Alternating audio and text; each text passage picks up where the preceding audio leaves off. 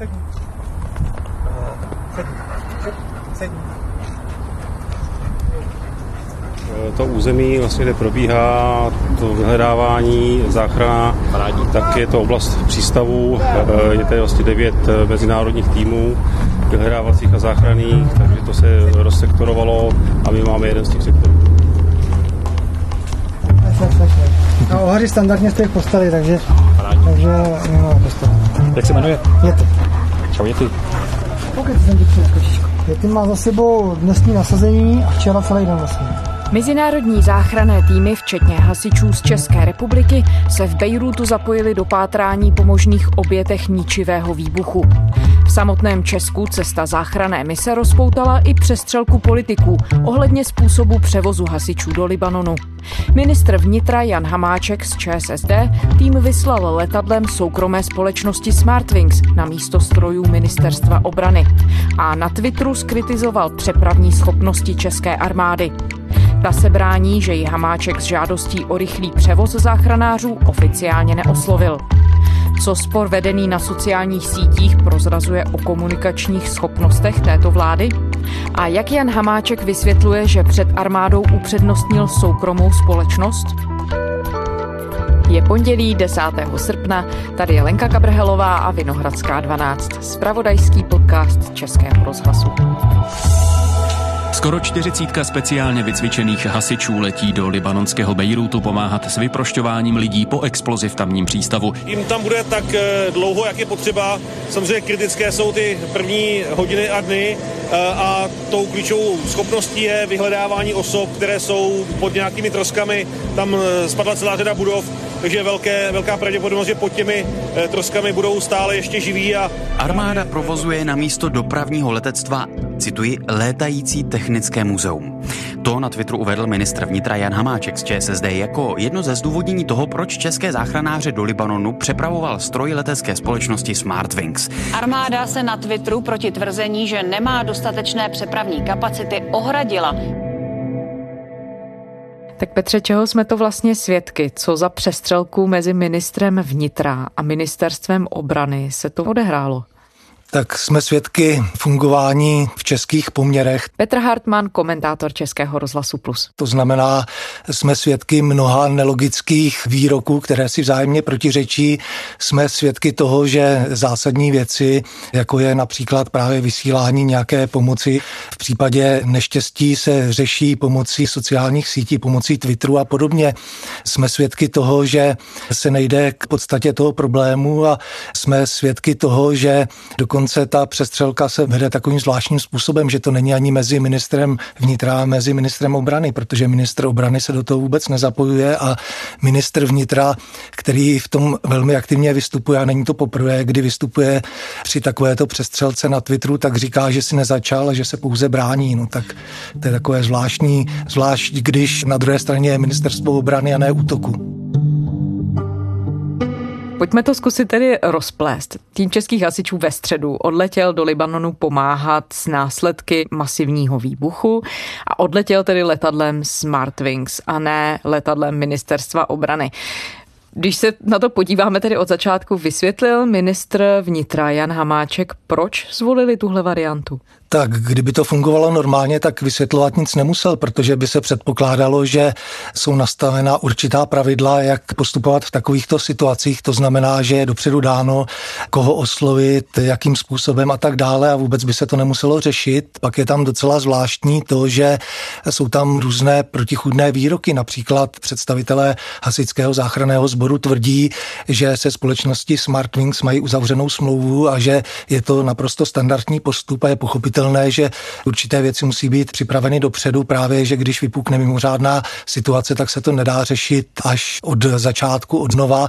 Tak proč tedy se vůbec obraceli na ministerstvo obrany, pokud by byl ten postup normální, že zkrátka je připraven takový manuál, že se oslovuje společnost, která je soukromá, s kterou je uzavřena smlouva, tak přece na tom není nic divného a nemusí se oslovat ministerstvo obrany, tak to je taková nelogičnost. Na druhou stranu není to zvláštní, když vlastně supluje státní složku soukromá organizace? Zase? Tak zvláštní to je, ale pokud by skutečně k tomu došlo na základě nějakého otevřeného výběrového řízení a vláda nebo odpovědní činitelé, politici, úředníci by na základě doložených analýz jasně přesvědčili o tom, že to je ten nejlepší způsob pro Českou republiku, jak se prezentovat zahraničí, jak vysílat záchranné týmy a podobně, tak asi by o tom nebyla diskuse, ale znovu opakuji, je to zvláštní v tom slova smyslu, že ta soukromá společnost byla využita v roce 2015 jednou, údajně s ní byly dobré zkušenosti a potom v roce 2020 po druhé mezi tím se zas do různých takovýchto věcí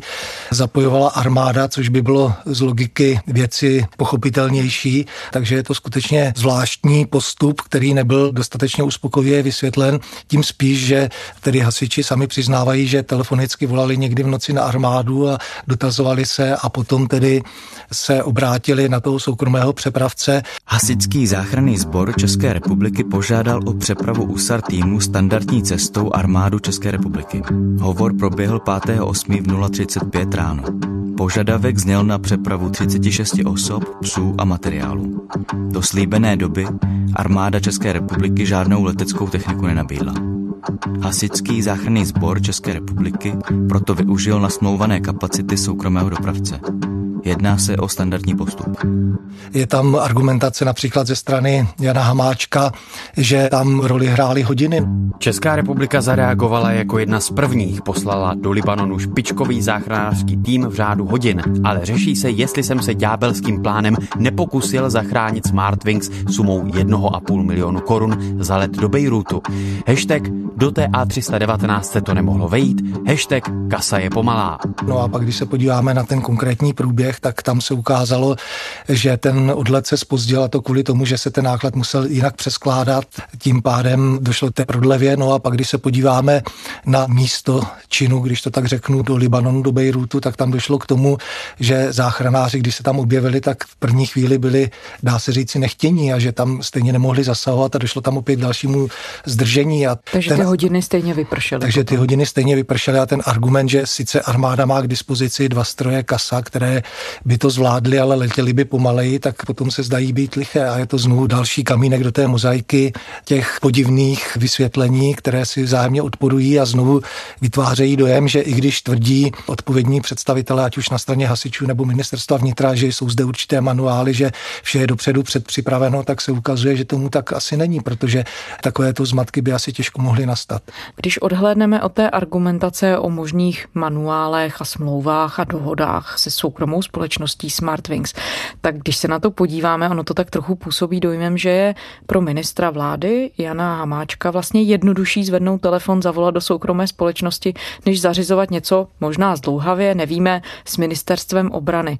Jakým způsobem se to dá číst? No dá se to číst tak, že asi ta komunikace není nejlepší a skutečně nevíme, zda tedy, kdyby například Jan Hamáček komunikoval s ministerstvem obrany nějak intenzivněji, tak zda by se to nedalo vyřešit lépe, než se to vyřešilo v současné době.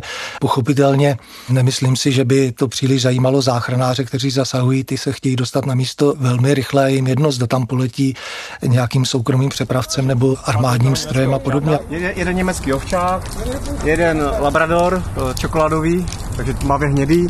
A pak jsou tady eh, tři ohaři. No, to je ten, ten tlapů, co to, co měl podřezat ty, ty, ty hmm. packu. Ale ono se jim to, jako když to není hluboký, jak se to strašně rychle hodí, takže... Takže už zase normálně. Takže už normálně fungovali odpoledne zase a hmm. dneska chodil normálně bez botičky.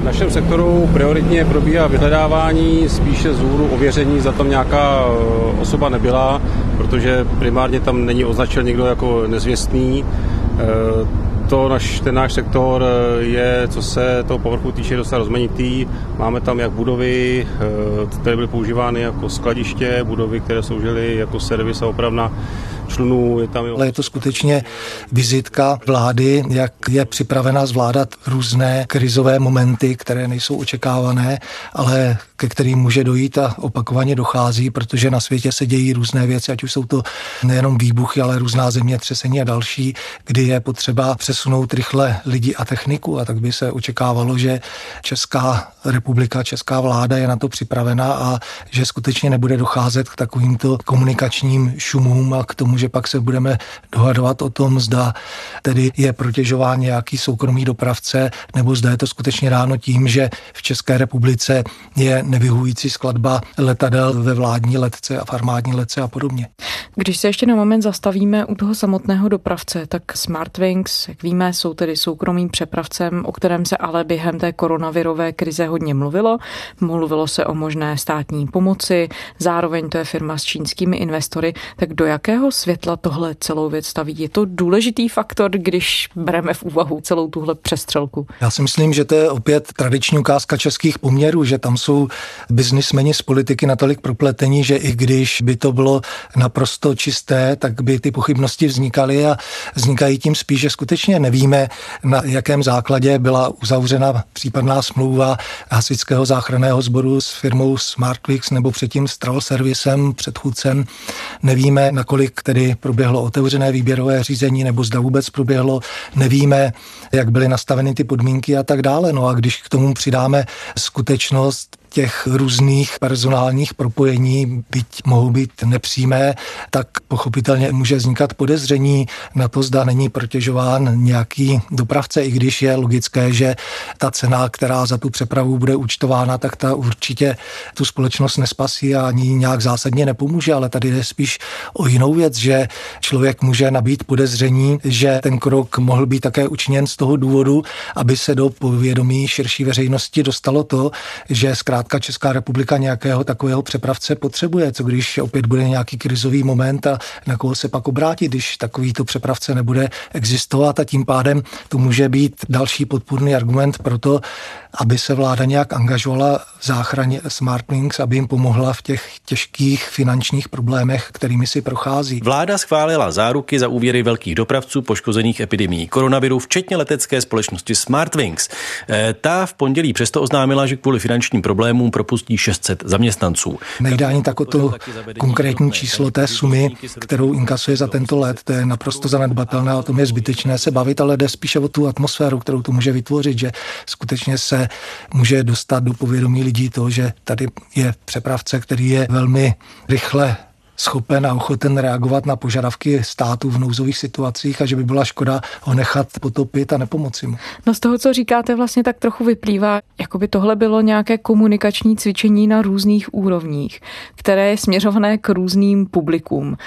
Jednak se to může týkat Smartwings, může se to týkat schopnosti operovat českých úřadů, může se to týkat i komunikačních výměn mezi ministerstvem vnitra a obrany.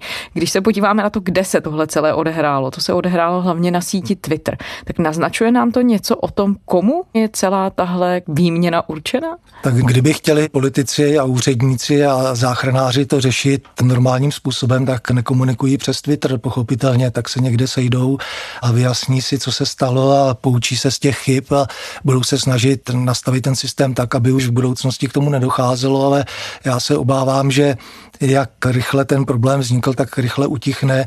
Ostatně Jan Hamáček už opět paradoxně tvrdí, že nechce řešit problémy přes Twitter, byť je právě řešil, což už se stalo v minulosti například ve sporu s ministrem zdravotnictví Adamem Vojtěchem, kdy se dohadovali o tom, kdo jakým způsobem zajišťuje dodávku ochranných pomůcek v době koronavirové krize a jak je distribuje a podobně. Do ostrého sporu kvůli distribuci ochranných pomůcek do zařízení pro seniory se na Twitteru dostali ministři vnitra Jan Hamáček z ČSSD a zdravotnictví Adam Vojtěch za ANO. Tato zařízení mají nedostatek ochranných prostředků a v několika z nich propukla nákaza koronavirem. Je to pouze další ukázka toho, jakým způsobem ta komunikace probíhá a vždy, když ta komunikace probíhá takovýmto způsobem, tak se člověk nemůže ubránit dojmu, že nejde o řešení těch problémů, ale že jde o to nějak se ukázat veřejnosti, buď jako schopný člověk, který zasáhl a bez něj by to nešlo a byly by problémy, nebo také s cílem toho ukázat naopak na druhé, jak jsou neschopní, jak nezvládají různé věci. A funguje to? Může z takového způsobu komunikace ministr vnitra vytěžit nějaké politické body, přízeň publika? No tak kdybychom se dívali na průzkumy veřejného mínění a na volební preference, tak to úplně nefunguje, protože sociální demokracie není na nějakém dramatickém vzestupu. Kdyby se volilo do sněmovny na přelomu června a července, vyhrálo by podle průzkumu agentury Kantar CZ pro českou televizi hnutí ANO. Získalo by 32% hlasů. 5% modelu získala ČSSD.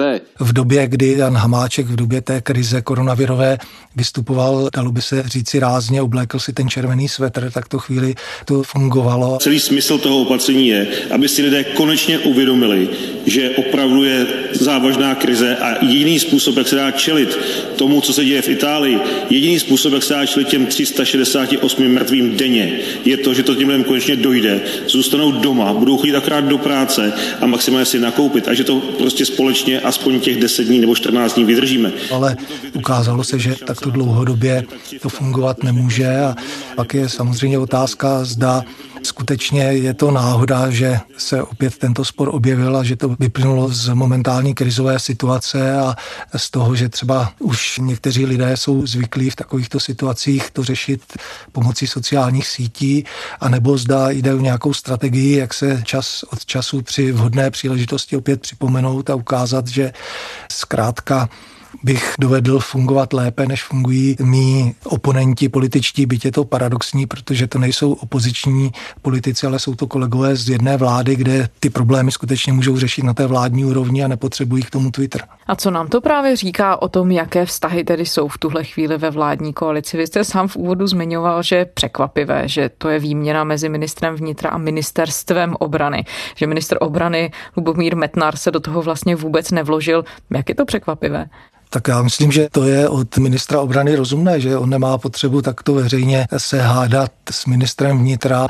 Možná by bylo očekávatelné, ale to se asi nedočkáme, kdyby ministr obrany místo nějakého tweetování, když to takto řeknu, svolal tiskovou konferenci a tam jasně vysvětlil, jak armáda je připravena na takovéto krizové situace, jaký má tedy park letadel, co je schopna, není schopná. Možná, že by mohl veřejnosti připomenout, že také armáda je součást schopností na to a že dokáže relativně rychle sehnat i obří nákladní letadlo, kdyby bylo potřeba a podobně. Tam opět se dostáváme pak také k tomu, jakým způsobem jsou pořizována různá letadla, zda stroje kasa, které jsou kritizovány a které údajně mohly být využity, byl ten nejlepší nákup, protože tam je kritizováno, že letěly tyto stroje do Severní Makedonie a během tohletu se porouchali a tak dále. A naše poslední zkušenost s ministerstvem obrany. Objednali jsme přepravu roušek humanitární pomoci do Severní Makedonie. Obě kasy, které byly k dispozici, se rozbily a náklad přiletěl o 24 hodin déle. Kontrola veřejnosti je super. Možná by bylo dobré se v rámci té kontroly zaměřit na to, proč máme místo armádního dopravního letectva létající technické muzeum. To tweetoval právě ministr Hamáček. No a vzhledem k tomu, že kritizuje, že ta letadla mají, dá se říct, menší rychlost a proto jim trvá déle, než někam doletí, tak pak je otázka, proč tedy Česká republika si takováto letadla pořizovala a podobně. Těch otázek je celá řada a bylo by docela užitečné, kdyby například právě ministr obrany byl schopen ty různé pochybnosti rozptýlit a jasně říci, že armáda tedy buď to má letecké muzeum a proč ho má, anebo že ho nemá. Ale to zatím jsme svědky nebyli. O ministru obrany Lubomíru Metnarovi toho přece není tolik slyšet. Za běžných okolností nevystupuje třeba na tiskových konferencích a tak dále. Je to běžný standard? Tak úplně běžný standard to není. Samozřejmě nemusí ministr každý týden nebo pomalu každý den dělat tiskové konference, exhibovat před veřejností, ale při různých příležitostech by se očekávalo, že ministr obrany předstoupí před novináře a vysvětlí jim různé věci. Ostatně například v souvislosti s chytrou karanténou, kdy se do ní zapojila armáda a kdy armáda byla oceňována za to, že skutečně se výrazným způsobem podílela na tom, že fungovala, nebo když zde byla potřeba zvýšit kapacitu odběrných míst a tak dále, tak se všude zapojovala armáda, nebyly s tím problémy. Dva týdny teď budou vypomáhat vojáci Jihlavskému Alzheimer centru. V domově téměř 60 nakažených koronavirem a kvůli nedostatku personálu požádalo jeho vedení o pomoc armádu. Celkem dnes do centra dorazilo 15 vojáků. Jsme vybaveni ochrannými štíty, respiračními maskami, ochrannými obleky. Česká armáda připraví 14 mobilních týmů pro odběr vzorků od osob s podezřením na nákazu koronavirem tak možná by mohl se objevit na veřejnosti a třeba by za to sklidil i nějakou pochvalu, ale zdá se, že buď to pan Metnar tak to fungovat nechce, anebo určitým způsobem, když to řeknu s nadsázkou, nemůže, protože jsme zvyklí na to, že vnutí ano, většinou, když jsou úspěchy, tak to jsou úspěchy vlády, v jejím čele stojí premiér. Já bych chtěl uh, říct, že jsem byl velice poctěn, že jsem mohl dnes Českou republiku reprezentovat v rámci videokonference, které se zúčastnili státy, které zvládly tu epidemii ze všech i globálně nejlíp. A když jsou některé setrvalé neúspěchy, tak potom je obětován ministr, protože vláda jako celek a premiér už vůbec za to nemůže. Prezident Miloj Zeman dnes přijal demise ministrů za ANO. Na rezortu dopravy skončil Dan Ťok a ve funkci ministra spravedlnosti Jan Kněžínek. Prezident také odvolal ministrině průmyslu Martu Novákovou za ANO. Ve dvě odpoledne jmenuje jejich nástupce. Všichni jsou nestraníky a budou ve vládě zahnutí ANO. Takže možná to je ten osud pana Metnara ve funkci ministra obrany, že se chová tak, že je prakticky neviditelný, že o něm není příliš mnoho slyšet a že když tedy dojde k nějakému byť pseudosporu na Twitteru, tak to za něj řeší, dejme tomu, štáb jeho lidí z ministerstva obrany a že sám ten spor takto nekomunikuje s panem Hamáčkem, třeba se sejdou nebo sešli mimo záře reflektorů, když to takto řeknu, ale znovu opakuji, ministr je politik, takže by měl také vnímat to, že by měl se nějak prezentovat veřejnosti a že by měl s veřejností komunikovat a ta komunikace asi nejschudnější je prostřednictvím médií a například prostřednictvím právě tiskových konferencí, ale to pan Metnar příliš nepraktikuje. Nicméně ta neviditelnost, jak jste naznačil, může být daná i jinými důvody. Ano, může to být dané strategií hnutí ano, jakým způsobem si Andrej Babiš vybírá ministry, jakým způsobem chce, aby fungovali, jak chce, aby se prezentovali nebo neprezentovali a je velmi pravděpodobné nebo možné, že celá řada ministrů tu strategii takto vnímá a buď to na ní přistupuje, nebo sama svým způsobem tomu vychází vstříc, aniž by to po nich bylo úplně doslova požadováno. No a když se na to podíváte prismatem politické spolupráce obou stran ČSSD a ANO, které kooperují ve vládě, tak co nám to prozrazuje o jejich harmonii? Takže ta harmonie není příliš velká, ale zároveň se ukazuje, že tam jsou určité mantinelité disharmonie a to v tom, že sociální demokracie jako slabý koaliční partner, dá se říci velmi slabý koaliční partner, si je vědoma toho, že chce dál pokračovat ve vládě Andreje Babiše a že musí snášet různá příkoří, což se v minulosti ukazovalo v té disharmonii ve způsobu, jakým například byl nebo nebyl jmenován ministr zahraničí. Vedení sociální demokracie se dnes 15 hodin bude znovu zabývat situací kolem ministerstva zahraničních věcí. Pozici ministra i dva měsíce po jmenování kabinetu zastává předseda ČSSD Jan Hamáček, který je zároveň ministrem vnitra. Prezident Miloš Zeman odmítá jmenovat šéfem diplomacie kandidáta ČSSD Miroslava Pocheho. Ten si přeje, aby předsednictvo strany definitivně rozhodlo a buď nominaci potvrdilo nebo změnilo. Jak se dařilo a nedařilo odvolávat ministra kultury. Premiér Andrej Babiš hnutí ano tvrdí, že za celou kauzu kolem odvolání ministra kultury Antonína Staňka mohou jeho nespokojení spolustraníci z ČSSD. Deníku právo řekl, cituji, už nejsem ochoten dál hrát z ČSSD divadlo, už nejsem ochoten ze sebe nechat dělat hlupáka a otloukánka a tak dále. A kdybych se měl vrátit k tomuto případu a k leteckému muzeu v armádě, tak tam je také zajímavá určitá disharmonie v tom, že skutečně například od Jana Hamáčka se opakovaně objevovala kritika stavu vládní letky. Vládní letka je zastaralá a nedostatečně vybavená. Upozorňují na to poslanci sněmovního braného výboru.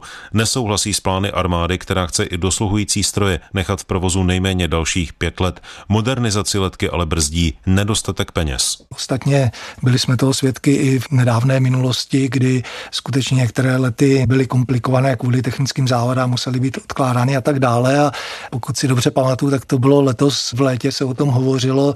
Diskutoval o tom také premiér Andrej Babiš a ten na to zareagoval svým způsobem populisticky, protože řekl, proč bychom modernizovali vládní letku, můžeme létat normálními linkami a podobně a není potřeba investovat do modernizace vládní letky, takže tam jsme svědky skutečně rozporu a ten rozpor pak může mít tuto podobu, že do Libanonu letí záchranáři soukromým přepravcem, jehož majitelé mají vazby i na Andreje Babiše a ministr vnitra pak kritizuje armádu, že má muzeum a že nemá pořádná letadla. Když se podíváme na to jednání Jana Hamáčka, tak nezrcadlí to tak trochu právě přístup Andreje Babiše, že stát se může řídit jako soukromá firma, všechno má hrozně rychle odsýpat, zvedneme telefon, zavoláme někam, soukromý dopravce to zařídí. No tak je otázka, jestli se takto řídí firma, jestli nemá nastaveny krizové mechanismy, aby firma věděla, co má dělat a nemá dopředu připravené postupy a pokud má ve své firmě někdo dopravní divizi, tak se předpokládá, že ta dopravní divize je natolik připravená, aby mohla být vstříc požadavkům firmy okamžitě a nemuselo se to řešit přes nějaké externí dodavatele. Samozřejmě otázka, nakolik je nebo není to výhodné, to si pak ty firmy musí spočítat, ale... Prostě i z hlediska firmy by bylo jednodušší povolat si v tom našem případě ministerstvo obrany, které už nějaké dopravní kapacity má. Přesně tak. Jak důležitý je faktor podzimních voleb v téhle celé bitvě? Dá se to chápat i jako projev toho, že směřujeme k předvolební kampani? Tak já si myslím, že předvolební kampaň pochopitelně běží, že se politici snaží na sebe získávat pozornost veřejnosti, ale nemyslím si, že by zrovna tato kauza nějak masivně zajímala občany této země. Já si myslím, že celá řada z nich to možná ani nezaregistrovala, ale je pochopitelné, že Jan Hamáček si je vědom toho, že sociální demokracie musí o sobě dát nějakým způsobem vědět a že je dobré k tomu využít jakoukoliv příležitost a někdy se to povede více, někdy méně. Nemyslím si, že zrovna toto, co se událo, byl ten způsob zdařilejší, tím spíš, jak to bylo komunikováno, že Jan Hamáček nepředložil jasné argumenty, protože postupoval tak, jak se postupovat má, že se to očekávalo a připustil různé spekulace a pak je ukončil tím velmi nešťastným způsobem. To znamená, jednak řekl, že se nebude dohadovat po Twitteru, i když to dělal, a pak tím, že teda ať se radši zabýváme tím, jestli armáda má dobrá letadla nebo letadla z muzea. Když se podíváme na několik posledních měsíců, tak Jan Hamáček hlavně v úvodu koronavirové krize si vysloužil ocenění za to, jak akčně postupoval. Vydrželo mu tohle? No, vydrželo mu to, ale možná už to tak veřejnost nevnímá i pod vlivem toho, že došlo k určitému uklidnění, rozvolnění opatření a že nyní už se bere samozřejmě, že zde máme nějaké denní nárůsty v řádu stovek, což ještě, dejme tomu v březnu nebo v dubnu by vyvolávalo zděšení a kdo by nějakým způsobem razantně vystupoval, tak by asi získával body. Když se podíváme na celý průběh krize, tak tam jsme byli svědky opakovaně toho, že Jan Hamáček zastával jiný názor než například Andrej Babiš, ať už se to týkalo vyhlášení výjimečného stavu, jeho prodlužování a tak dále, ať už se to týkalo toho, jestli funguje, nefunguje chytrá karanténa, tak Jan Hamáček opakovaně vystupoval, dá se říci, více v souladu s tou realitou, že upozorňoval na různé problémy, ale nezdá se, že by lidé už v dnešní době to nějak příliš oceňovali, že spíš už tato pozice se, když to trošku zjednoduším, obehrála, že si sociální demokracie bude muset asi nalézt nějakou jinou parketu. No a to by byla moje druhá otázka. Podařilo se Janu Hamáčkovi přeložit tu možná dočasnou přízeň jeho osobě také do přízně České straně sociálně demokratické? Ukázalo se, že ne příliš, že přeci jenom ta část společnosti, která je nakloněna vládě, tak spíš to, co se povedlo, tak spíš přičetla ve prospěch Andreje Babiše a hnutí ano než sociální demokracie. Takže si myslím, že se to nepodařilo. Je to složité, protože když jste ve vládě s koaličním partnerem, který dominuje, když jste ve vládě, kde máte premiéra, který je velmi schopný marketingově. Čau lidi, koukám do ty křišťálové koule a zjistil jsem, že musím jít na dovolenou. Celé okolí mi říká, že jsem nesnesitelný a že mám vypadnout takže půjdu na dovolenou, ale vidím v té kouli samé dobré zprávy pro naši zemičku. To znamená, že umí prodávat věci, které se ani pořádně nestaly, kdy někdy o něčem se hovoří, že to tak bude, ale ono to ve skutečnosti není, ale už to skoro nikoho nezajímá, tak pak těžko tomu můžete čelit tím, že budete třeba upozorňovat na to, že se to úplně nepodařilo, když ten názor určité části veřejnosti je jiný a těžko se na tom získávají politické body. Možná, že sociální demokracie by mohla získávat politické body na tom, jak se z té krize bude spamatovávat česká ekonomika, jakým způsobem bude fungovat sociální systém, jak se budou podporovat různé firmy, ale když se zase podíváme reálně na to, co se děje, tak tam většinou ty podmínky byly nastavovány tak, že některé firmy nebo někteří podnikatelé na tu pomoc obtížně dosáhli a podobně a mají problémy a mají pocit, že stát sice hodně mluvil, ale málo pro ně udělal a to se, myslím, nepodařilo a nepodaří jen tak rozptýlit ani sociální demokracii. Petr Hartmann, komentátor Českého rozhlasu Plus. Děkujeme. Pěkný den. A to je z pondělní Vinohradské 12 vše. K našim dílům se můžete vrátit kdykoliv na iRozhlas.cz a v podcastových aplikacích. Pokud nás posloucháte rádi, přijďte se podívat na živé veřejné natáčení Vinohradské 12 na letní filmovou školu v Uherském hradišti tuto středu od 15 hodin ve stanu Českého rozhlasu. Podrobnosti najdete na webu letní filmové školy. Ve středu se těšíme na viděnou a naslyšenou už zítra.